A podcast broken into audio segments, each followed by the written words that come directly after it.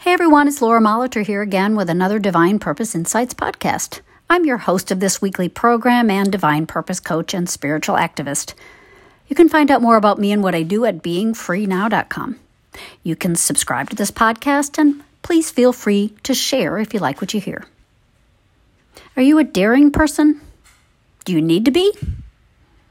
To dare can be defined as having courage for a purpose, strength of mind to undertake something, to be adventurous.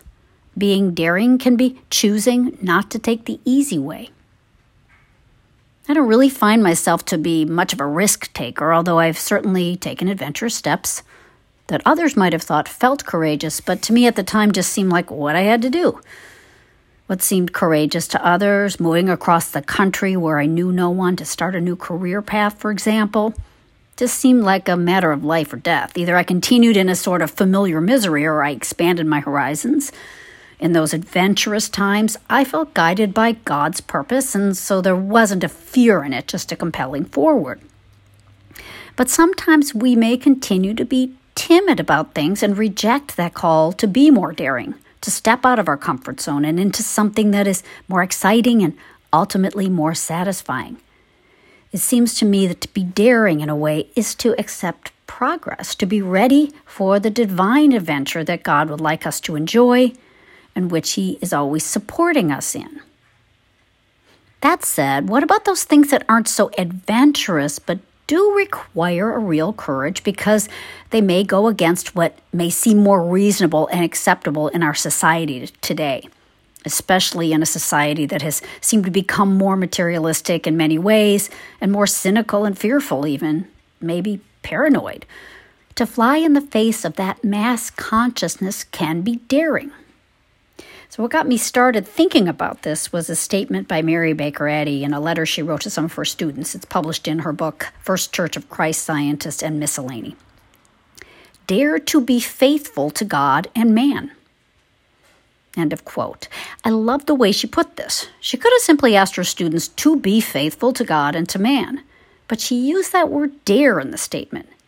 Seems to me she was recognizing that it required a certain courage to do this to really be faithful to God instead of persons and systems and what the world and the physical senses would want to report about life required a strength of purpose.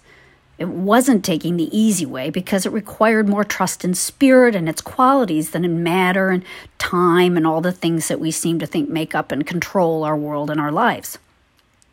Turning to God, being faithful to His government of things, being faithful to the principle that is divine love can still seem challenging and daring. Maybe even more so, daring is to be faithful to man. That might even be more difficult. I think it means being faithful to God's view of man. It means loving one another as Jesus taught us to do out of that love that God gave us. Being faithful to man means not losing faith in him, maybe. It means believing in the true potential and grandeur of humanity and its ability to be better than it may sometimes appear to be. Being faithful to God and to man means daring to fight for them both, in the sense that we stand with God's truth and love and don't give up on God's creation. It means staying devoted to bringing light to the world, bringing healing whenever we can, and daring to do this even when we may get scoffed at or feel ourselves that we are too small and insignificant to make a difference.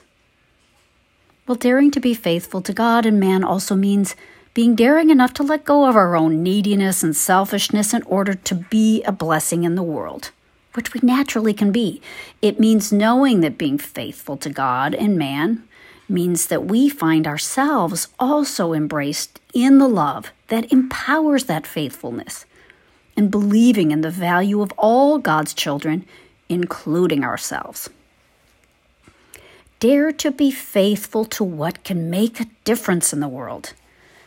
The daring there is that we aren't going along with the world, letting it tell us what is true and right. Instead, we look at the world through the eyes of love and dare to enter into that world, empowered and emboldened by our faith in God and in our heart's true desire to make the world a better place and to believe that we can.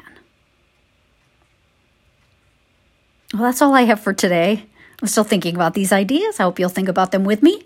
Let me know if you have any thoughts or questions to share with me. You can reach me at lauramolitor at gmail.com. Thanks so much for listening.